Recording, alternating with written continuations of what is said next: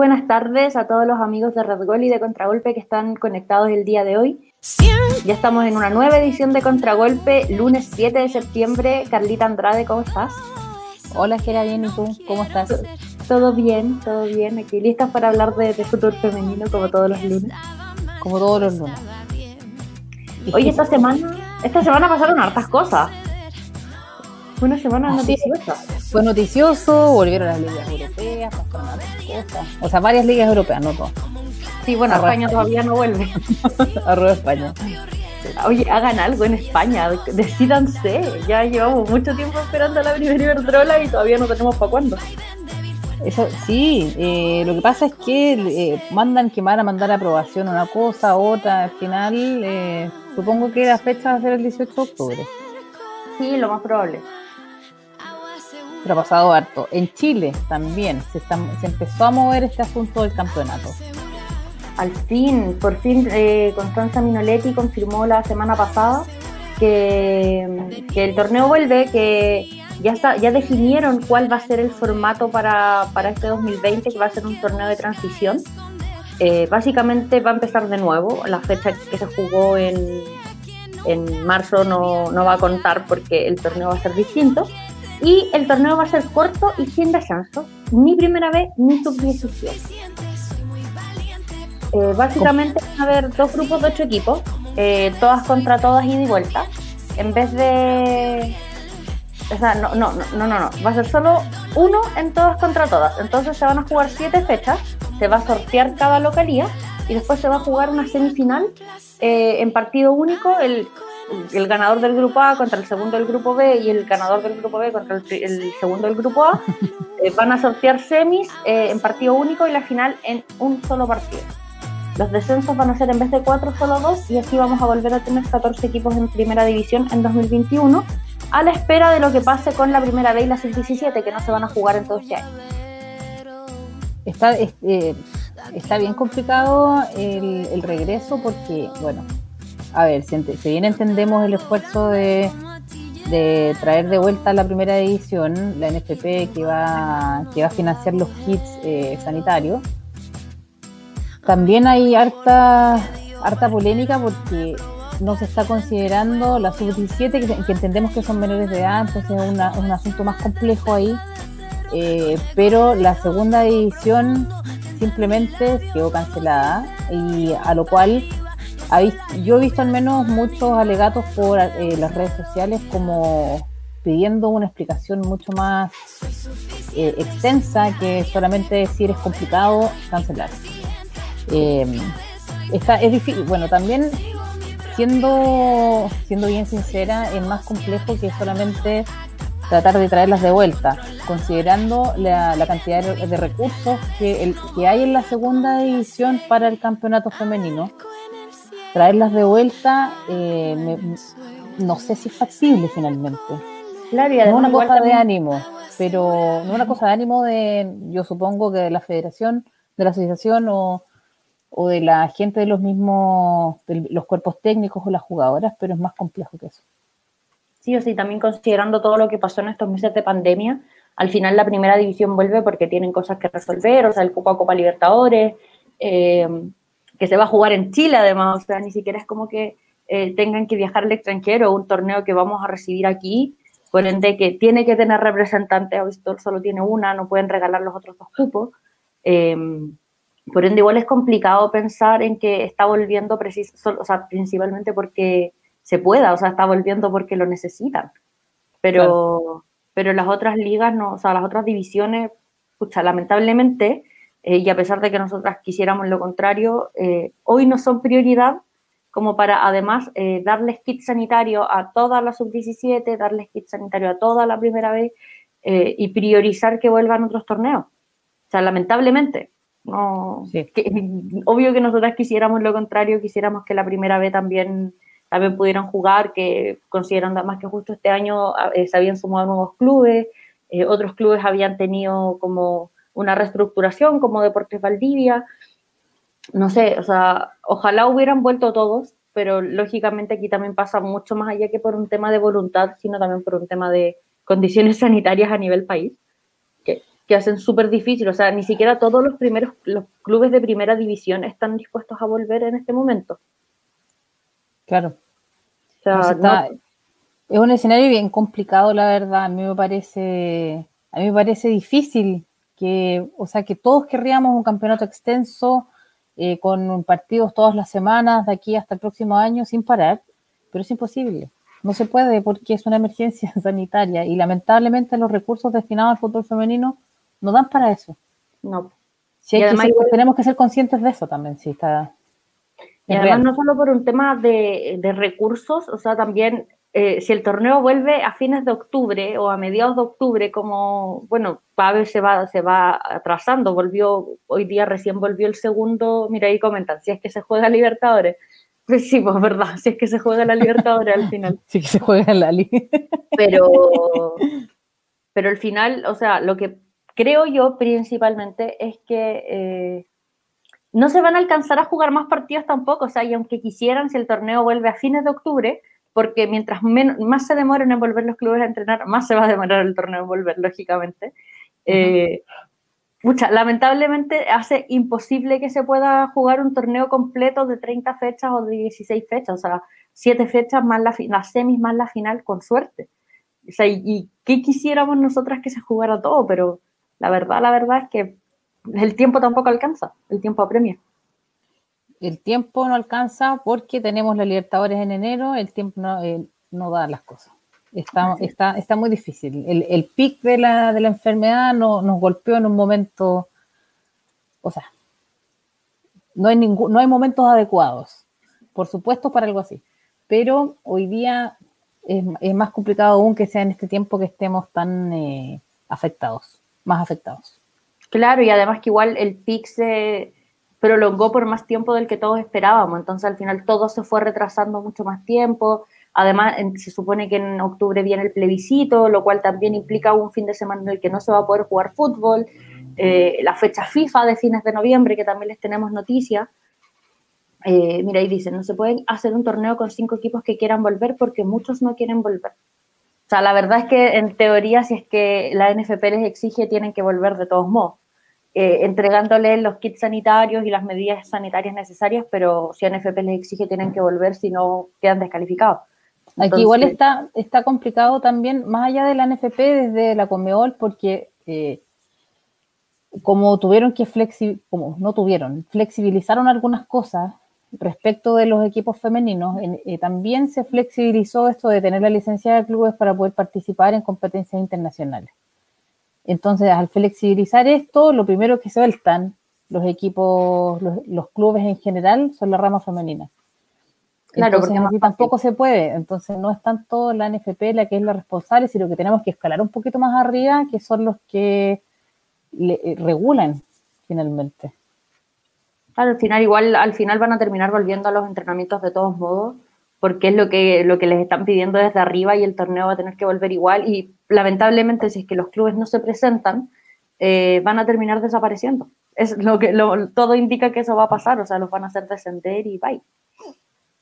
Así es.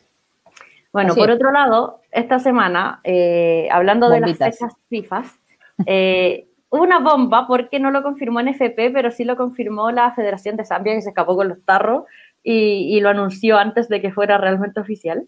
Y es que Chile jugaría su primer amistoso post-pandemia contra Zambia en Santiago el 28 de noviembre y el 1 de diciembre en Santiago a puertas cerradas. Suponemos, o sea, eso fue lo que... Bajaron el tweet, de hecho ahí tenemos una foto, si el Miguel la puede proyectar, es la segunda foto del otro post que está. Zambia borró ese tweet, o sea, uno le hace clic al link y dice que no está. Es la segunda foto, mira. Anunciaron que el 28 de noviembre y el 1 de diciembre se iban a jugar estos amistosos, pero lo borraron principalmente porque la NFP les dijo, amigos, todavía no es oficial, ¿por qué lo publicaron? Lo que pasa es que para hacer los amistosos oficiales hay una serie de contratos y una serie de cosas que hay que confirmar antes de publicar. La NFP en eso es bien cuidadosa y no hace públicos esta información hasta no tener absolutamente todo cerrado. Al parecer Zambia no es así. Entonces, se adelantaron un poquito a los hechos. Se adelantaron, yo creo que un mes, al menos, en dar la noticia, pero al menos, bueno, si es que esto no sucede porque, no sé, hay problemas, seguimos con esta crisis sanitaria incontrolada o algo así, sabemos al menos que la NFP está trabajando por llevar lo mejor, digamos, como para medir fuerzas para el repechaje. Claro, y con una selección Camerún perdió con Zambia. Y de todas maneras, igual medirse con selecciones africanas me parece que es la mejor medida para saber en qué y cómo está Chile para lo que va a ser el repechaje en febrero.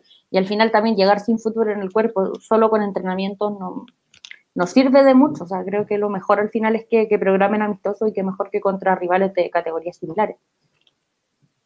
Estoy muy de acuerdo. Es que también, o sea, claro, el estilo de juego de todas las selecciones africanas es bien similar.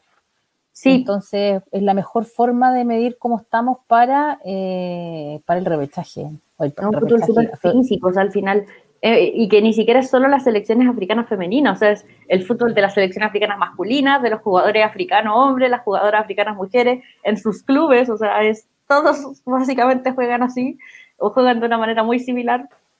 Es que la velocidad que tienen es un arma tremenda que tienen que explotar.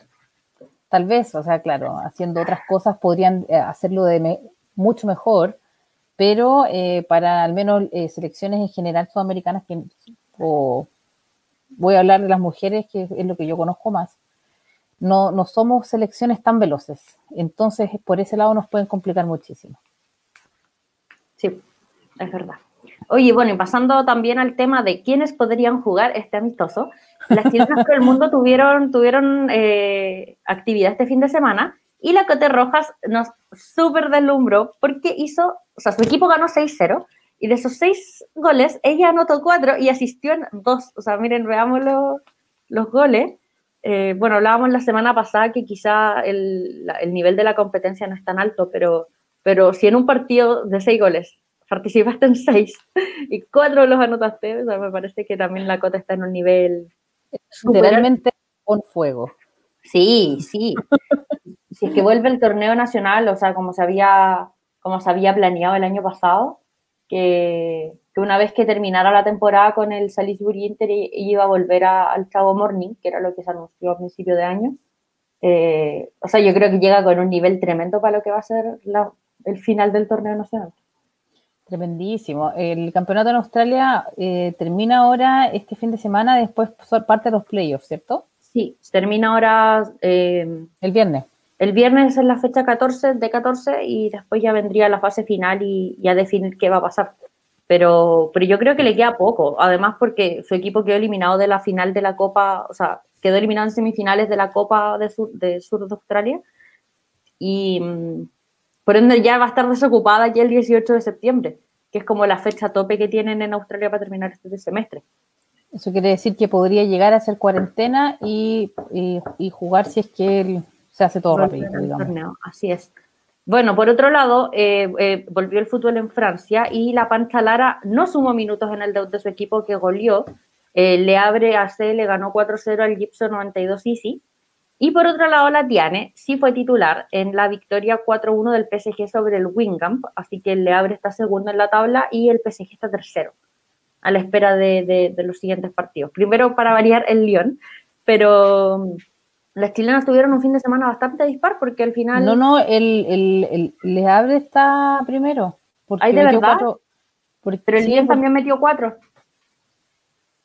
¿Yo de dónde vi que...? Local, yo en la página de la Liga Francesa aparece el Le Havre como segundo. Ya lo vimos en otra parte. Bueno, en fin. No, pero da lo mismo. Igual son los primeros 4 lugares, son lo mismo. Ustedes tienen los mismos puntos. Y primera fecha, la verdad. Sí, pues, no cambia mucho. Por otro lado, la TN se ganó un premio esta semana y es que fue incluida en el equipo de la temporada de la Champions League 2019-2020.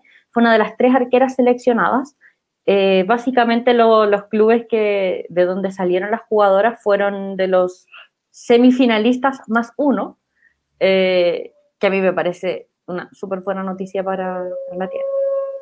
El equipo ideal, digamos, de la temporada salieron del PSG, del Lyon, del Wolfsburg, del Barcelona, que como bien dices tú, son los de la semifinal, y el Arsenal. La tiene quedó entre las tres arqueras con Bujadi, uh-huh, con la arquera del Lyon, Paños, y con Sandra Paños, que es la del Barcelona. Así Buenísimo.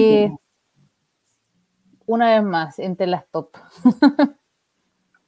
Te mereció.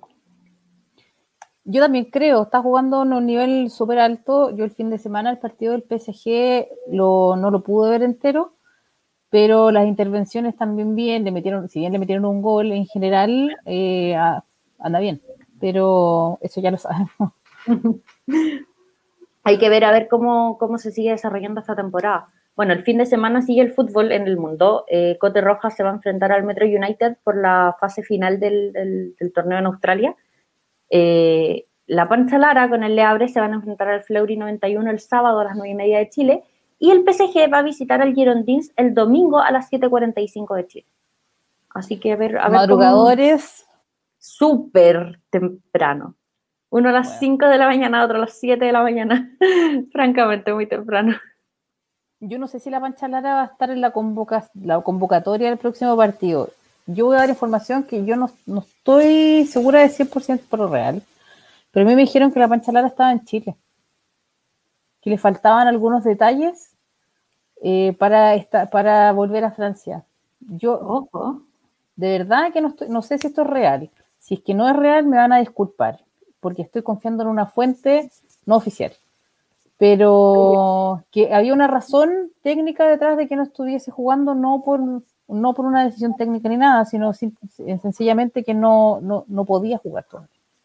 Qué extraño. Bueno, hablando de algo que pasó esta semana, que yo creo que es la gran noticia de la semana, y es que Brasil e Inglaterra anunciaron que iban a... Perdón, me acaban de confirmar por interno que está tramitando la visa y efectivamente sí está en Chile. Fuente confirmada. O sea, básicamente no va a poder jugar por lo menos por la segunda y la tercera fecha porque, nada, tiene que terminar de ver los papeles importantes.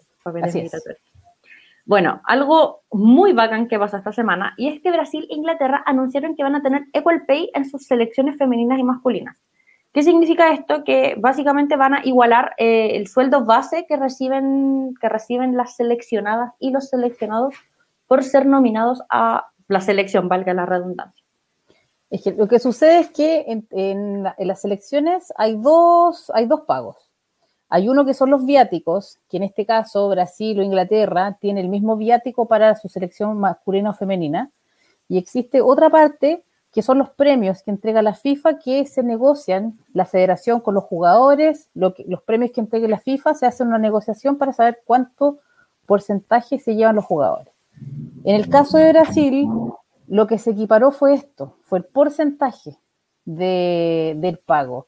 Es decir, como por ejemplo para el Mundial de Francia, de las mujeres, si te quedabas en la fase de grupo, te pagaban $750,000. Es decir, lo que negociaron, que este porcentaje, se llevarían las jugadoras.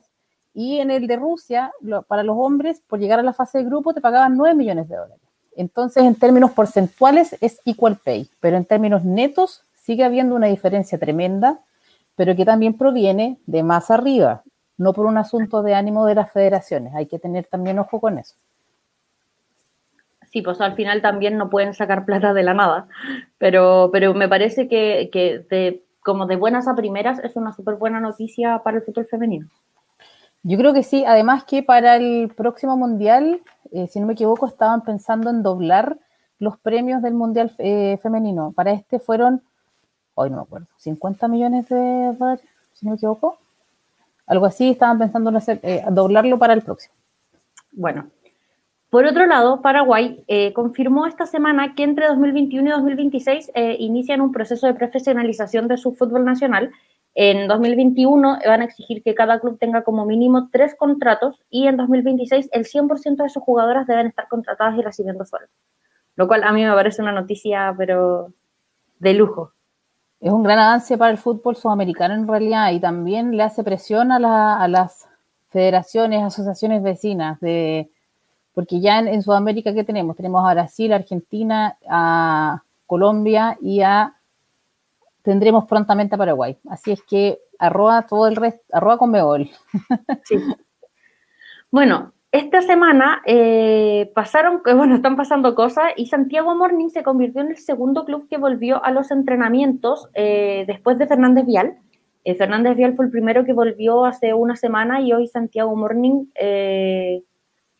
volvió a las canchas, tomaron los exámenes médicos y entraron en grupos con distancia social todavía, grupos reducidos, pero es el primer club, además de la región metropolitana, que vuelve a las canchas. Mira, ahí estamos viendo fotos que nos mandaron hoy día desde Santiago Morning. Todo, para poder entrar les tomaron la temperatura, tenían que estar con mascarilla y con escudo. Las medidas fueron súper rigurosas, pero volvieron a entrenar en el estadio municipal de Peñalolén. Así que ya tenemos dos clubes que están en las canchas para lo que va a ser la vuelta del torneo. Esta semana ya deberían empezar el resto de los equipos. Sí, o sea que la verdad, según nos avisan por interno, todavía no están los permisos sanitarios para todos los clubes. Entonces, como los están negociando, tienen que hacer todo esto como permisos únicos colectivos. No se ha atrasado un poco lo que va a ser la vuelta del torneo porque no todos los clubes todavía pueden volver a entrenar. Claro. Es de esperar que sea pronto. Bueno, y una noticia también que pensando en la vuelta del torneo remece un montón, y es que Claudio Quintiliani, que es el DT de Palestino, anunció su renuncia al club en su cuenta de Facebook el día de hoy. Después de 6 años, Quintiliani se va del club. Si bien ha renunciado varias veces antes, me parece que esta es bastante definitiva, o sea... Bueno, sucede que es una renuncia también bien... es bien complicada porque Palestino le da muy, muy poco a su rama femenina, con lo cual ellos hacen realmente maravillas, porque llegan a instancias definitorias, a semifinales de los campeonatos, sin contratos, sin al cuerpo técnico. Yo realmente no sé, o sea, tengo una noción, me la han dicho, de cuánto es lo que destinan mensualmente al equipo femenino, pero no da para nada. Entonces Su frustración de seguir en esto, de que hay equipos que ya volvieron, que él no le puede dar lo que quisiera tal vez a sus jugadoras, debe ser también muy frustrante. Sí. Así es que es una lástima porque ¿qué va a pasar con sus jugadoras? A ver qué viene ahora con Palestino. O sea, se supone que hay que esperar a ver qué va a pasar en las próximas semanas, sobre todo una vez que se confirme la vuelta a los entrenamientos del equipo, pero lo más probable es que Claudio Quintiliani no va a estar sentado en la banca. Va a estar, no sé, es muy difícil esto. Oye, bueno, vamos a los que nos convoca, porque tenemos un invitado muy especial el día de hoy que nos está esperando en el backstage hace un ratito. Se trata de José Luis Espinosa, que es el director técnico de Fernández Vial Femenino. Hola, profe, ¿cómo está? Bienvenido. Ahora, ¿me escucha? ¿Me ven bien? Súper bien, ahora sí. Ya no se pega. Ya, ok, qué bueno. Gracias por aceptar la invitación, que bienvenido al programa y qué bueno poder tenerlo, poder hablar de Fernández Vial, que lo están haciendo súper bien este año, así que teníamos muchas ganas de hablar con ustedes. No, muchas gracias a ustedes por la invitación y por darme el espacio de poder conversar un poquito de Fernández Vial. Estábamos haciendo una pequeña introducción a los que nos están viendo ahora, porque nosotros nos tiene muy contentas esto de que Fernández Vial se esté preocupando mucho. Fueron las primeras en volver, tenemos entendido que tienen un plan bien constituido en su rama femenina, así es que nosotros estamos felices de que nos puedas contar más y de tenerte aquí, así es que bienvenido. No, gracias, muchas gracias. Sí, mira, en realidad, se han producido cambios importantes en lo que es la institución de Fernández Vial este año, y que, y esos cambios también nos han afectado a nosotros para bien. Con todo este tema del cambio de la sociedad anónima a lo que es la parte deportiva, Fernández Vial hoy día en lo que es fútbol femenino se está volviendo estamos trabajando de la misma forma que está trabajando el primer equipo. Estamos teniendo las mismas condiciones y eso a nosotros nos da una gratificación tremenda, ¿no? Y de hecho una motivación extra para poder seguir trabajando en esto. Si como usted bien dice, ya llevamos más de una semana trabajando, pasamos los test PCR, lo cual fue cancelado todo por el club, siguiendo los protocolos, hemos trabajando con protocolos, con recomendaciones FIFA, se siguió el mismo protocolo que se emitió en el primer equipo, que el primer equipo ya también lleva un tiempo trabajando, va ya en fase 4 y ha tenido buenos resultados, entonces todo eso ha sumado para el trabajo que hemos llevado a cabo. Respecto al tema del club, bueno, durante la pandemia y todo este tiempo que hubo cuarentena en básicamente todo el país, vimos que el club, todo lo que hacía para los hombres, también lo hacía para las mujeres, también lo hacía con las sub-15, les enviaba cajas con alimentos. ¿Cómo fue este apoyo? ¿Hubo ayuda monetaria? No sé, o sea, si nos puede explicar un poco más. Mira, como te comenté, el club se ha portado de forma espectacular. No es porque lo diga yo, sino que se ve reflejado. En un principio, bueno, se respetaron todos los contratos que tenían con todas las áreas del club, ya sea administrativa, fútbol joven, el fútbol profesional de hombres, y también los acuerdos que habían tomado también con el fútbol femenino. Se respetaron sabiendo de que estábamos en una pandemia y que no se iba a poder trabajar en forma presencial. Se mantuvo los cuerpos técnicos, se hizo un alineamiento de trabajo con las series mayores y obviamente, como tú también mencionas, toda la ayuda que iba para el primer equipo fue llegando para el fútbol joven, fue llegando para el fútbol femenino en sus diferentes categorías, en ayudas con cajas de alimentos, con el tema de los pagos, ayudas monetarias, etcétera. Y eso, como te digo, nos ha ayudado bastante y nos tienen bastante motivados, y a las chicas en especial, porque esto ha sido un cambio tremendo para ellas, de venir de un Fernández Vial donde las cosas eran totalmente distintas. Ahora ellas ven el cambio y realmente están bastante contentas. Deben ver los cambios. Que da para ilusionarse todos estos cambios, o sea, ver que se están haciendo las cosas bien directivamente. Sobre todo en el fútbol femenino, que al final cuesta tanto que de repente los clubes decidan ponerse los pantalones y hacer bien las cosas, cuesta encontrarlo, y ver que lo están haciendo bien y que también se les está tomando en cuenta de la misma forma que a los hombres, yo creo que debe ser pero un placer para las jugadoras. Por supuesto.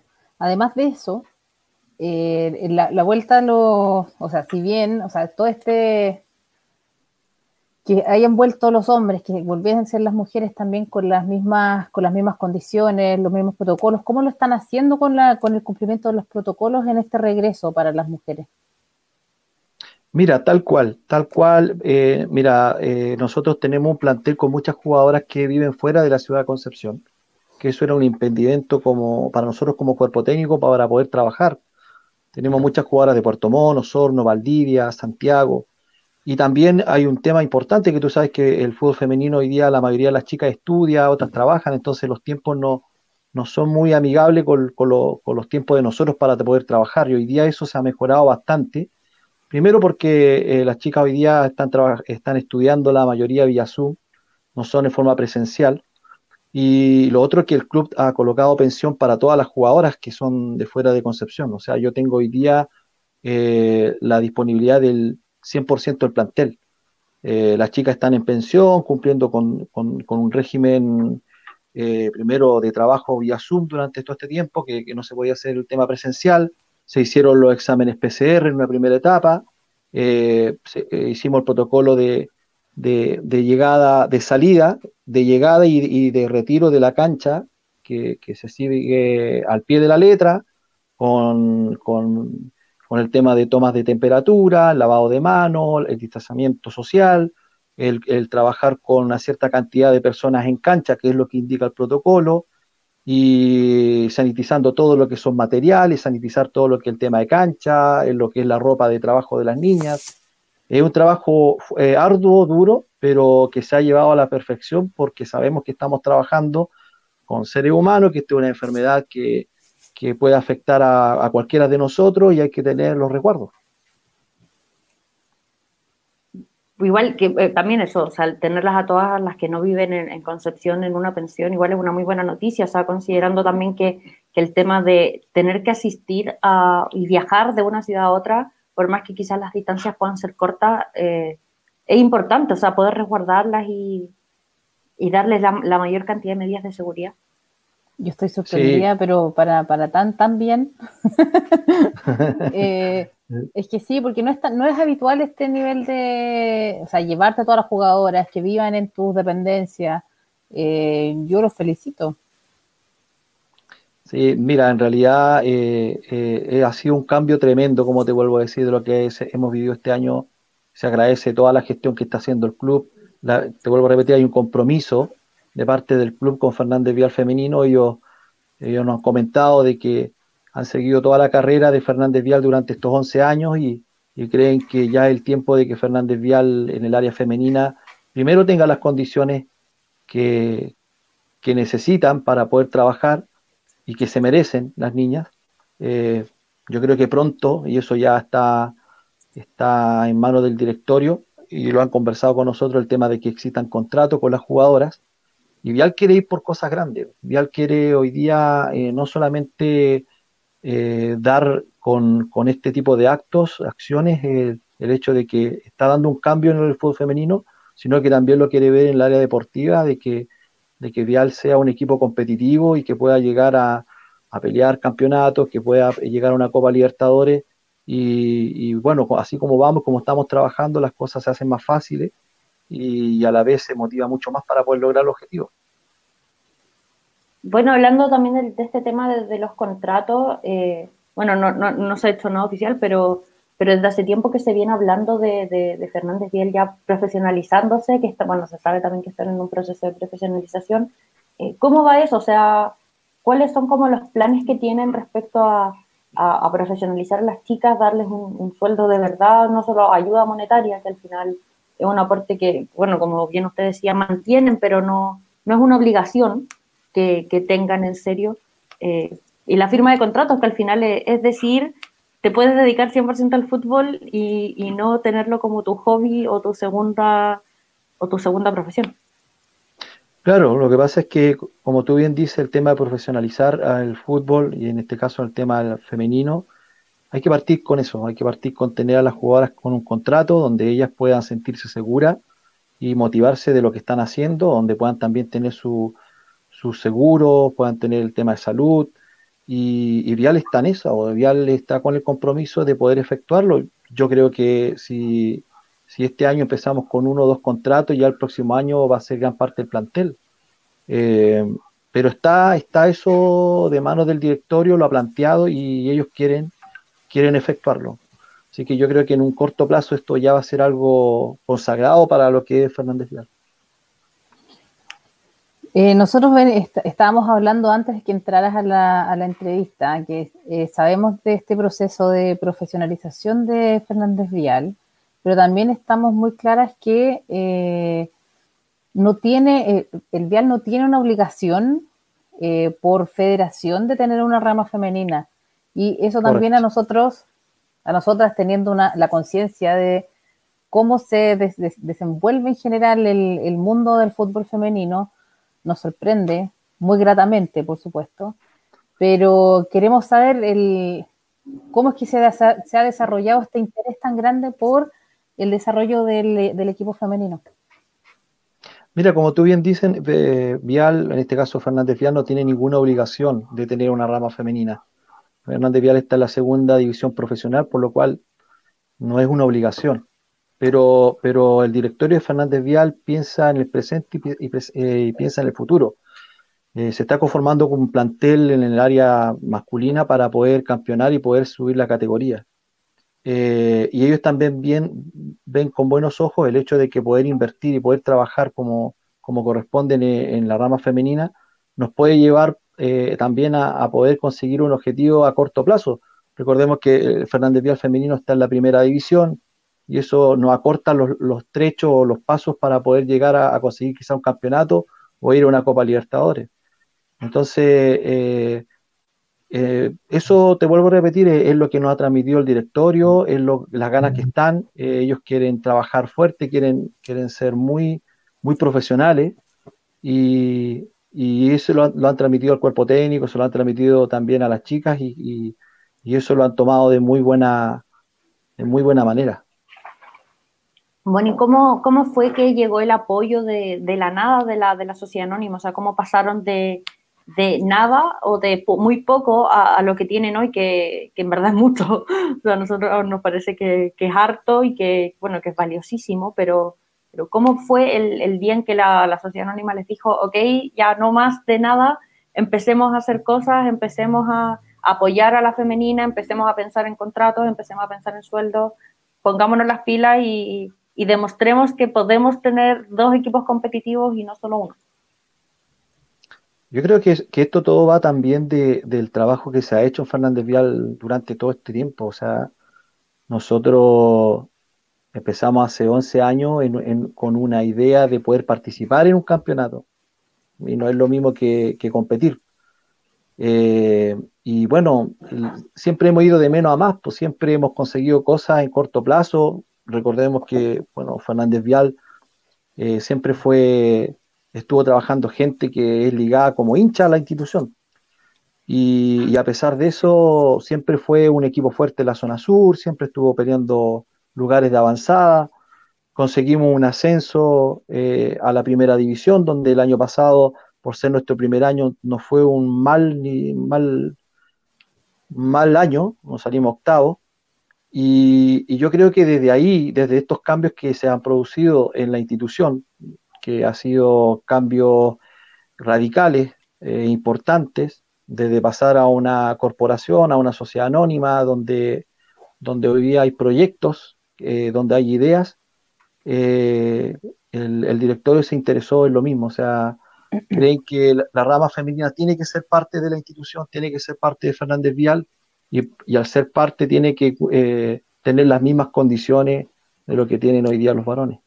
Eso es lo que nosotros nos han transmitido y lo que han conversado, reiteradas oportunidades, y bueno, nos sorprendió en principio porque nosotros pensábamos que no iba a llegar tan rápido, pero no, se ha notado notablemente. Las chicas están muy contentas, se ve que hay una preocupación del club, de estar preocupadas cómo están en sus pensiones, del tema de sus comidas, de que si están algunas con alguna enfermedad, inmediatamente tratarla. Y hay un trabajo también muy importante en lo que son las áreas del cuerpo técnico, donde están todos afiatados, el cuerpo técnico, el primer equipo, con el fútbol joven, con lo que es también el fútbol femenino. Entonces hoy día hay un complemento muy importante en diferentes áreas que lo llevan a un fin común, y eso se ve reflejado. Si la cabeza anda bien, todo lo que sigue también va sumando. En vista de toda esta planificación que están teniendo, de todo el apoyo y lo bien que se está trabajando, ¿cuáles vendrían siendo las metas entonces del Vial a mediano plazo? Bueno, como te lo comenté, nuestro objetivo, bueno, en un principio nosotros cuando se produjo todo este cambio, o recién se producían estos cambios, tú sabes que todos los cambios tienen un proceso, ya no se puede pedir las cosas de la noche a la mañana.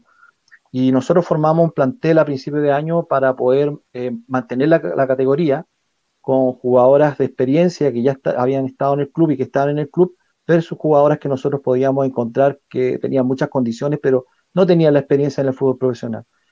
Y empezamos tarde a trabajar, no porque nosotros no hubiéramos querido, sino que por todos estos cambios, el hecho de que llegaran gente del cuerpo técnico, nuestro PF, que llegara el contrato de nuestro kinesiólogo, que pudiéramos definir algunos acuerdos.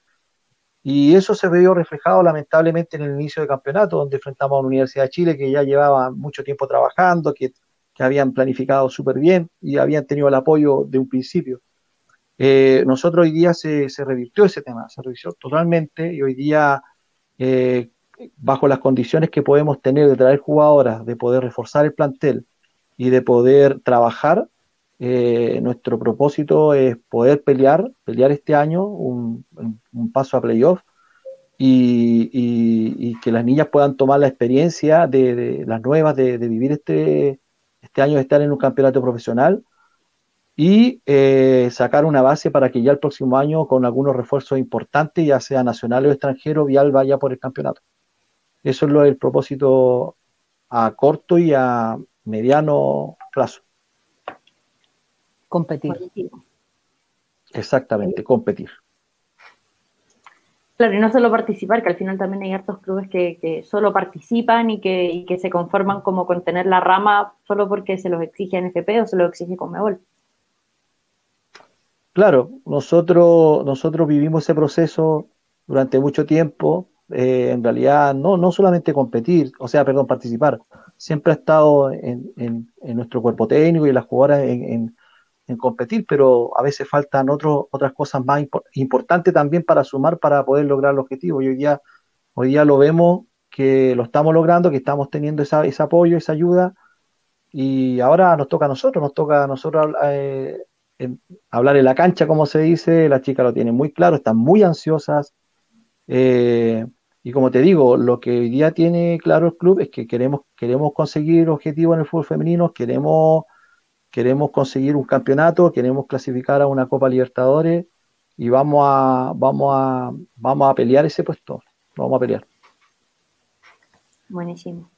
En el tema con ANFP, bueno, que también ANFP está trabajando desde hace tiempo para darle mejores condiciones al fútbol femenino. ¿A ustedes como club los han invitado a alguna mesa de trabajo o diálogo, por ejemplo, respecto a la vuelta a la actividad? Más allá de que la segunda división profesional masculina no va a volver, pero ¿ustedes tienen relación hoy con ANFP respecto a lo que ha pasado durante la pandemia? Mira, nosotros hemos tenido contacto con la gente de la ANFP. Tenemos un coordinador en Santiago que es Carlos Tolosa. Él ha estado en contacto directamente con la gente de la ANFP, armando el tema de protocolo. Nosotros, como fuimos el primer club, hoy día igual se han conversado mucho los temas. De hecho, mañana tenemos una reunión con la gente de la NFP del área médica para ir viendo cómo estamos trabajando, si hay cosas que hay que mejorar, cosas que también nosotros podamos aportar. Pero he estado siempre en lazo con la gente de la NFP. Ahora sabemos que han existido demoras por el tema de los permisos para iniciar a trabajar, pero siempre ha estado la relación, siempre ha estado. Buenas noticias.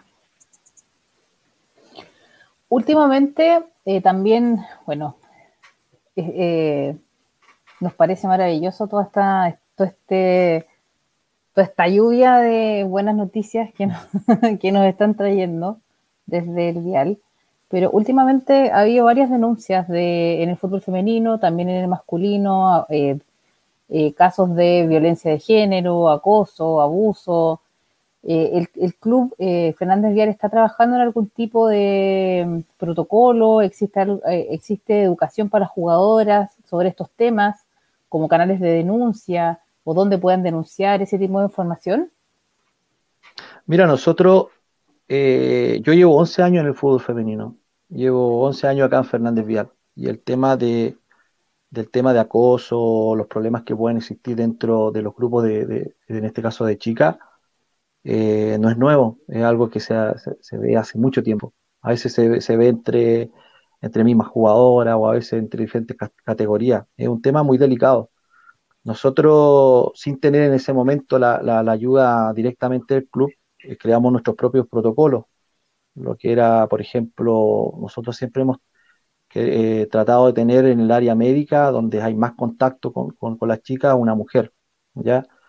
Obviamente pasan por periodo de entrevistas, siempre hay un cuidado, el hecho de que, no sé, una jugadora tenga alguna lesión y tenga que tratarse, nunca va a estar sola la que inició, va a estar acompañada de otra persona, ya sea de una compañera o de alguien de la directiva del cuerpo técnico.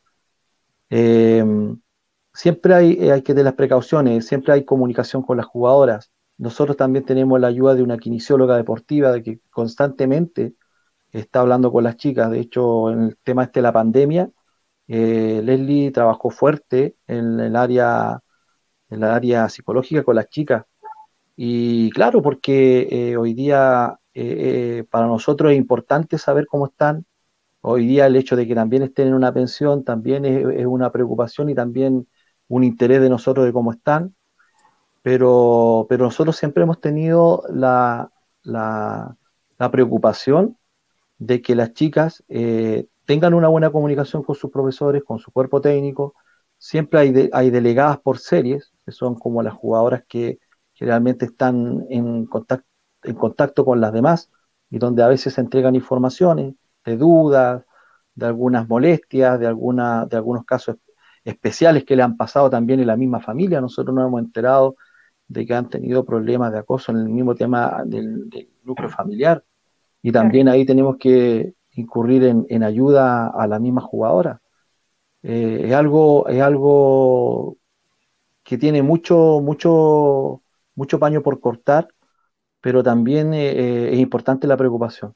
Gracias a Dios nosotros no nos ha pasado como pasó el caso conocido con Palestino, que es lamentable porque yo conozco mucho al trabajo de Claudio Giuliani, un profesor muy, muy preocupado de sus jugadoras, muy preocupado de su grupo de trabajo, pero a veces tú sabes que a veces donde tú menos piensas de que pueda llegar aparece algo y lo importante es detectarlo a tiempo. Y nosotros en ese caso hemos tenido la suerte y también el trabajo para poder detectarlo. Qué importante al final es la prevención. O sea, además de saber qué hacer después, también es importante saber qué hacer antes de que pase cualquier cosa y tener claro como los pasos a seguir que debiera tener el club ante cualquier circunstancia. O sea, me parece súper importante lo que están haciendo. Sí, claramente, como te comentaba, para nosotros son importante el hecho de estar trabajando con jugadoras de fútbol. Hay que pensar primero que ellas son mujeres y tienen un trato totalmente especial para nosotros y una preocupación especial. Yo, como te vuelvo a repetir, 11 años que ya llevo trabajando en el fútbol femenino y hay muchas cosas que me faltan por aprender, obviamente, pero hay otras cosas que también tú ya con el tiempo vas detectando, la experiencia te va dando eso para poder darte cuenta y bueno, gracias a Dios, como te vuelvo a repetir, yo tengo muy buena llegada con mis jugadoras, soy muy cercano a ellas y a veces me han comentado situaciones donde nosotros tenemos que actuar y hemos actuado con todo el grupo de trabajo, desde la parte directiva, con nuestra psicóloga y bueno, hemos actuado yo creo que en el momento que corresponde. Así es. La gente nos dejó preguntas para usted en nuestro Instagram y la primera, me parece que es una jugadora de Fernández Vial, nos pidió que nos contara cómo y por qué creó la rama femenina del Vial hace 11 años. Me parece que la historia debe ser bastante buena porque nos dejó esta pregunta y me pareció súper interesante. Bueno, mira, en realidad yo siempre he contado esta historia, pero bueno... Es una historia muy bonita que me voy a llevar hasta la tumba, le he dicho a las chicas, cuando me vaya yo ya me retire del fútbol femenino de Fernández Vial. Nosotros, hace 11 años atrás, yo estaba dirigiendo un equipo de fútbol amateur, donde jugaba mi cuñada, que después pasó a ser la capitana de Fernández Vial, no porque estaba yo, sino que porque las mismas compañeras lo dijeron. Y bueno, llegó un llamado de parte de la ANFP en participar en una Copa Chile de fútbol femenino. Y un grupo de hinchas de Fernández Vial que siempre hemos luchado porque nuestra institución tenga otras ramas, que no sea solamente la de hombres, sino que también que esté la parte de básquetbol, atletismo, etcétera, etcétera. Me dijeron, oye, ¿por qué no vemos la posibilidad de que tu equipo pueda participar en esta Copa Chile? Y nosotros lo apoyamos. Yo se lo planteé a las chicas en su momento y les llamó mucho la atención y participamos en esa Copa Chile. Con jugadoras amateur que no tenían ninguna disciplina deportiva, que no tenían ningún concepto de lo que era entrenar, de un autocuidado, etcétera, pero que tenían unas condiciones tremendas. Eso fue lo que a mí me llamó mucho la atención. Y bueno, hablé con las chicas, participamos en este campeonato y nos fue sumamente bien. Clasificamos como el mejor equipo de la zona sur, dejamos equipos importantes que ya estaban jugando en el campeonato profesional ANFP, lo dejamos en el camino, como el caso de Palestino pasó, estuvo Ñublense, que había sido un equipo recién ascendido.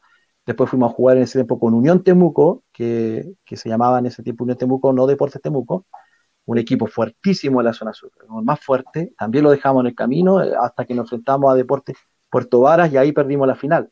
Y de ahí nació lo que era Fernández Vial para nosotros, o sea, lo de nada, de no tener nada, absolutamente nada, sino que un sueño, las ganas de poder las chicas participar en un campeonato y enfrentarse a equipos profesionales, o ya llamémoslos que estuvieran en la categoría NFP, fue importantísimo. Y eso a mí me motivó mucho el ver cómo entrenaban, cómo hubo un cambio de hábito, cómo hubo una mentalidad totalmente distinta. Obviamente fueron quedando niñas en el camino porque no quisieron seguir las reglas, por decirlo así, del cuerpo técnico, pero se fueron sumando otras y así fue creciendo Fernández Vial durante todo este tiempo, entrenando en una plaza, entrenando en una cancha de tierra sin luz, o alumbrada con los vehículos, que las chicas siempre me lo sacan en cara, profe, ¿se acuerdan cuando entrenábamos en la cancha del Prieto sin luz y ustedes colocaban la luz en los vehículos? Y cosas así, cosas que uno hoy día, ya al pasar el tiempo y teniendo el apoyo hoy día de la institución, uno lo ve para atrás y obviamente se emociona y también da gracias por pasar por eso, por esos procesos que te hacen engrandecerte y crecer como persona y también como profesional. Sí, total, o sea, la historia es súper linda, al final, si bien romantiza un poco como el esfuerzo que tiene que hacer el fútbol femenino, al final muestra que con puras ganas se pueden hacer las cosas bien al final del día. Sí, claramente, yo, mira, destaco mucho lo que hacen las chicas. Para mí es realmente emocionante ver a una chica, por ejemplo, cuando, no sé, tú viajas en un bus, quedan pana, tienen que pasar frío a veces, muchas veces, o comen mal, y después cuando llegan a la cancha se les olvida todo, o sea, ellas nunca estuvieron con frío, nunca pasaron hambre, y entregan el máximo, o sea, lo máximo que ellas pueden hacer.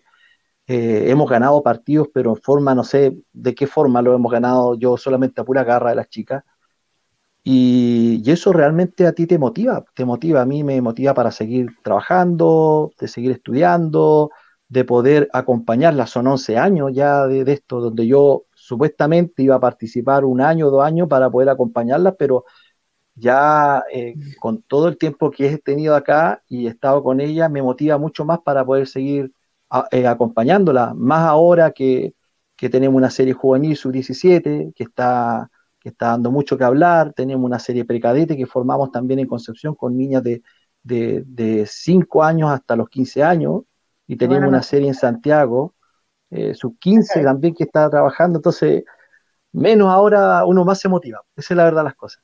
Sí. Además, perdón. No, dale Carlita, dale tú.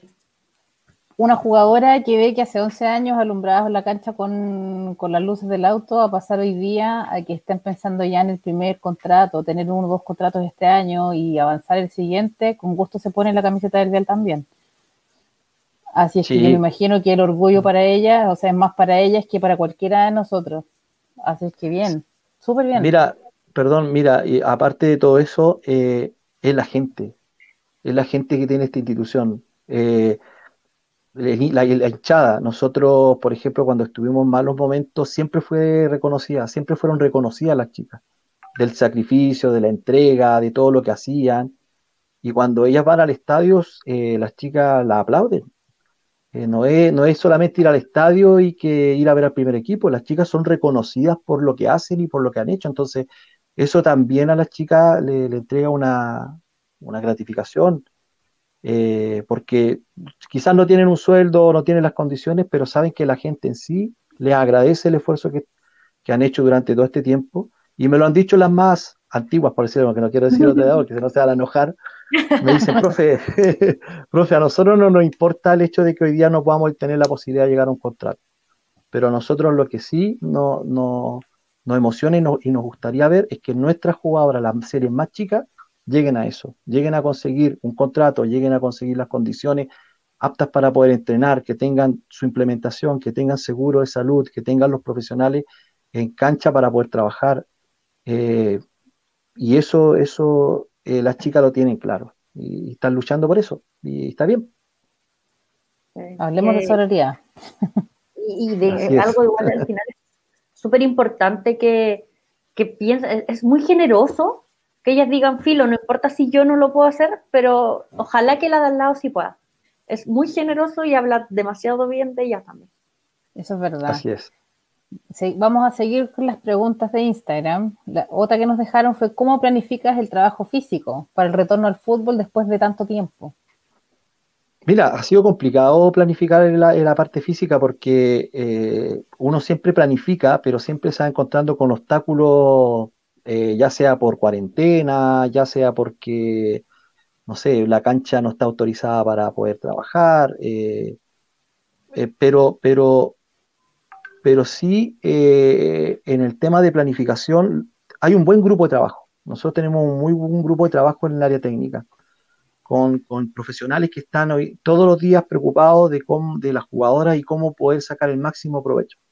¿De qué forma podemos trabajar? Nosotros trabajamos primero haciendo las cosas bien, que es el resguardo que tenemos que tener respecto al tema de los protocolos, siguiendo los protocolos como corresponden, y obviamente a lo que nos indican los protocolos. No podemos saltar eso, aunque nosotros queramos hacer fútbol hoy día, la fase 1 te dice que tienes que tener un distanciamiento, y que tienes que tener un trabajo físico aeróbico, porque no puedes sacar a las chicas a jugar inmediatamente, teniendo en cuenta que estuvieron casi 5 meses en sus casas vía Zoom, que no es lo mismo trabajar vía Zoom que trabajar de forma presencial. Entonces, es seguir los pasos como corresponden y el autocuidado, y las etapas se tienen que cumplir. Al momento de ir cumpliendo las etapas, se van evitando las lesiones, se van evitando todo tipo de problemas, y de esa forma estamos trabajando, siendo muy rigurosos.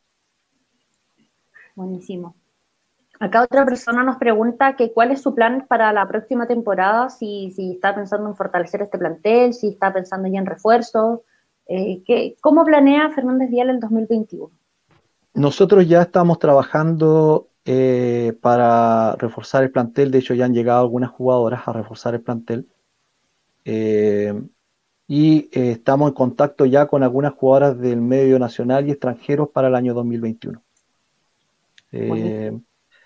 Estamos trabajando fuerte en eso, porque te vuelvo a repetir, el tema de ser campeón o luchar por un campeonato, porque uno puede armar un plantel, pero hay rivales también al frente, y hay equipos que se preparan también.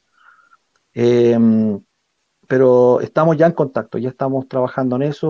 Hoy día ya se integra una jugadora importante, no quiero hablar de quién va a ser porque obviamente me van a tirar la oreja, pero ya se integra hoy día, viene viajando, se integra al plantel de Fernández Vial. Ya ni nos ¿De dónde va viajando? Que, ¿solo eso? No, de la capital. A ver si nos enteramos durante los próximos días.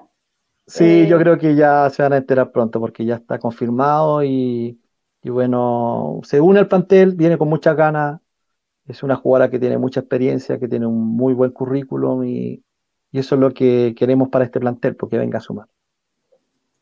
Fantástico. Qué buena. Nos dejan otra pregunta. ¿Cómo lograr una liga más competitiva? Uf. Buena pregunta. Bueno, conseguir una liga más competitiva es teniendo equipos competitivos, y para poder tener equipos competitivos tienes que tener las condiciones, y eso ya depende de que los clubes hoy día sientan esto como un campeonato, como lo hice profesional, y se preocupen de sus jugadoras, se preocupen de su equipo femenino y les den la importancia que esto requiere. Que como tú bien decías, no solamente por el hecho de cumplir, porque tienen que tener un equipo femenino para estar en un campeonato o una copa internacional, sea el hecho de también apoyarlas y creer que, y no creer, sino que ser responsable. Yo creo que partiendo por eso, y los equipos haciendo equipos las cosas bien y haciendo equipos competitivos, se hace un campeonato competitivo. Así es. Un pequeño mensaje a muchos clubes de a lo largo de todo Chile. Bueno, súper ligado con eso, otra de las preguntas que dejaron es si es que falta voluntad para crecer en la mayoría de los clubes, porque al final muchos clubes, como ustedes por ejemplo, solo con ganas están consiguiendo cosas, están profesionalizando, pero ¿es voluntad lo que les falta a los clubes para seguir creciendo en el fútbol femenino? Yo creo que sí. Yo creo que es voluntad. A veces los recursos, bueno, los recursos son importantes, pero cuando existe la voluntad ya los recursos pasan a seguir segundo plano. Esa es la verdad de las cosas. Nosotros hace 10 años seguíamos con mucha voluntad y golpeábamos puertas, se nos cerraban 1, 2, 3, 4 veces. Yo tuve que viajar a Santiago a cerrar con un sponsor de Santiago, yo siento de acá de Concepción, que creyó en nosotros. Entonces, cuando tú presentas un proyecto, cuando tú haces las cosas relativamente bien, porque no quiero ser tampoco majadero en decir que hemos hecho las cosas bien, pero eres creíble, se te abren las puertas. Y es para nosotros un sponsor importante porque en tema de dinero ha aportado bastante a lo que es Fernández Vial femenino. Entonces, es el trabajo. Entonces, hoy día, claro, se habla de dinero, que tienes que tener los recursos como para poder cumplir con un plantel profesional, pero hay que trabajar para conseguirlo. Si no hay otra forma. Y yo creo que ahí los clubes han dejado un espacio tremendo y deberían enfocarse más en eso, pueden trabajar en son de sus ramas y trabajar en son de lo que es el fútbol femenino. Se puede conseguir cosas. Hay que invertir para aquello. Así es. La última pregunta del público es, ¿cuál es tu sueño en el fútbol como DT? Mi sueño en el fútbol como DT. Mi sueño en el fútbol como DT es ser campeón con Fernández Vial y llevarlo a una Copa Libertadores. Yo voy a dar una opinión muy personal. Si siguen trabajando así, reforzándose y de manera responsable, desarrollando y planificando en el corto, mediano plazo, largo plazo, lo vemos tremendamente posible. Sí, súper posible. Por eso estamos trabajando para eso. Como te digo, sabemos que hay equipos que son fuertes, sabemos que equipos llevan ya una trayectoria importante, tanto en el campeonato nacional como internacional, pero se están produciendo cambios importantes en Fernández Vial, y esos cambios se están viendo. Y nosotros queremos llevar esos cambios también a la cancha, porque queremos que sepan que Fernández Vial se está preparando, que está trabajando para que este año pueda ser competitivo, y si este año no se nos dan las cosas, el próximo año vamos a ir con todo. Ténganlo por seguro, y ese es mi sueño, lograr un campeonato y por qué no decir una Copa Libertadores y ya no sé, ya después lo que venga, esa es la verdad de las cosas. Sí. Ojalá. Yo voy a estar feliz si algún día tengo que decir nuevo campeón de Chile, Fernández Vial. Romper la hegemonía. Incluso suena bonito incluso. Por supuesto que sí. Así es. Bueno, profe, nuevamente agradecerle por aceptar la invitación, por estar acá, por explicarnos cómo es este trabajo que está haciendo Fernández Vial, que bueno, desde lejos se ve ambicioso, pero se ve como algo muy bueno, se ve que están trabajando seriamente y que están haciendo las cosas bien, y la verdad es que nos agradece un montón. Así que, por lo mismo, bueno, agradecerle por venir a explicarnos y que la gente conozca también cómo es su proceso, porque saber de Colo-Colo, de Santiago Morning, de los grandes es fácil, pero no siempre se le da espacio a clubes de regiones y nos parece súper importante que clubes de regiones también estén dándole cátedra a otros de cómo hacer las cosas bien. No, agradecerle a usted, realmente es importante que ustedes puedan hablar de lo que es el fútbol femenino y eso se lo agradezco de verdad, porque no es fácil de hablar del fútbol femenino. Nosotros estamos tratando de hacer las cosas bien, queremos marcar un precedente en lo que es el fútbol femenino y queremos partir por eso, que nuestras jugadoras estén bien, que estén trabajando en buenas condiciones, que se les reconozca por lo que son, por mujeres y buenas profesionales. Y eso, pues, enviarle un saludo grande a todas las jugadoras que yo sé que muchas de ellas están viendo el programa y en general, pues, a las chicas que hoy día luchan o sueñan con el objetivo de poder conseguir alguna vez poder estar en el fútbol profesional y que se les trate como corresponde, que luchen, que las cosas están saliendo, son lentas, pero vamos a llegar a conseguir la igualdad, que es lo que se requiere. Y qué forma más linda de hacerlo desde regiones, decirle también a Santiago que hay fútbol de nivel, no solo, que el fútbol de nivel no está centralizado en un solo lugar, que la región del Biobío tiene un tremendo proyecto.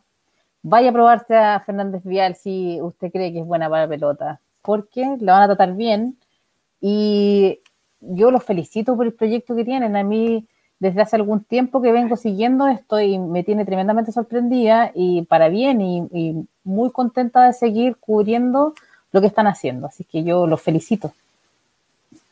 No, muchas gracias. Se hace con mucho cariño y también se hace grato todo esto de trabajar en el fútbol femenino. Uno tiene recompensas más allá de lo económico, que son impagables. Entonces uno sigue trabajando y sigue buscando por dónde llegar, y eso, vamos a seguir trabajando en el fútbol femenino hasta que las fuerzas den y hasta que el club lo permita. Muchas gracias, profe, que esté bien. Listo, gusto, gracias, profe. A usted. Gracias, que esté muy bien. Un abrazo. Igual para usted. Igual para usted. Oye, qué importante es saber cómo de bien lo están haciendo otros clubes. Al final, Santiago no es Chile, y qué bien notar que en el sur, en la región del Biobío, hay gente interesada en hacerlo todo bien. Es que es tan importante lo que están haciendo porque, insisto, es un club que no tiene la obligación de hacerlo, lo hace porque quiere, porque es un tema de voluntad. Y así como dice él, que no encontró auspicio en Concepción, lo encontró en Santiago. Tanto club en Santiago que dice que no ha encontrado nada, es porque sencillamente no se lo toma en serio y no hace un plan de corto, mediano, de largo plazo, no tiene un plan de medios, no tiene un plan de absolutamente nada. Entonces, ¿qué vas a vender si no tienes un plan? El que vos te encuentres, además. Si no eres capaz de proyectar, es imposible vender. Insisto, el que busca encuentra, y si es que en verdad buscan un auspiciador y buscan a alguien que se la juegue por tu proyecto, van a encontrar a alguien que se la juegue por el proyecto y que dé todo, o sea, no solo financiamiento, sino que además apoyo en otras áreas a las categorías femeninas. A mí me parece que este programa del director técnico de José Luis es un mensaje tremendo para muchos clubes de fichajes rimbombantes en el fútbol masculino y que le dan nada a sus ramas femeninas. Yo creo que es un mensaje lindo, es un mensaje de, si se puede, si tú quieres. No hay excusa, diría. No hay una excusa ni nada que sustente esa falta de ganas, esa falta de respeto, finalmente. Nadie les pide que profesionalicen todo al 100% de un día para otro, pero sí ponerse las pilas y empezar a hacerlo de a poco, pero empezar a hacerlo y demostrar que lo quieren hacer. O sea, dejar que la gente sepa que están interesados en sus ramas femeninas y no solo por nombre, por vender en las redes sociales, por quedar bonitos y no por vergüenza. Claro, no todo es sacar un video bonito para el 8M. Tal cual. Este fue el programa de hoy. Agradecerle a toda la gente que se conectó, que vio la entrevista a José Luis Espinosa, que dejó comentarios, al Mie, que es nuestro productor, que está todas las semanas con nosotras, y nada, pues recordarles que estamos en Spotify, que el capítulo va a estar subido estos días para que no se lo perdieron, y nada, agradecerles. Carlita, ¿algún mensaje al cierre? Nada, yo quiero que le vaya también al Vial, que es lo... Tengo solo buenos sentimientos en este momento. Hace tiempo que no ha terminado el programa con tan buenos sentimientos en nuestros corazones, yo creo. Normalmente peleamos mucho, la verdad. Sí, o sea, bueno, muy buenos sentimientos, pero después uno se acuerda de toda la gente que no tiene estos mismos sentimientos y después ya llegamos a un conflicto más o menos grande, pero hay sí personas y clubes que sí se están haciendo cargo, que lo están haciendo bien, así es que eso para mí siempre va a ser más importante que recalcar lo malo. Siempre vamos a estar pendientes de las cosas buenas, nosotros queremos mostrarlas, queremos que ustedes sepan, es lamentable que sean tan pocas, pero me quedo con el Vial y me quedo con su plan y me quedo con la profesionalización que tienen en mente, así es que muchas gracias por vernos. Los esperamos el próximo lunes, también a las 8. Era un gusto, nuevamente. Como digo, Carlita, besos a todos y que estén bien. Nos vemos la próxima semana. Chao. Soy suficiente, soy muy valiente, poco obediente, intransigente. Como un clavel soy frágil también, sigo mi propio riel. Soy esa voz.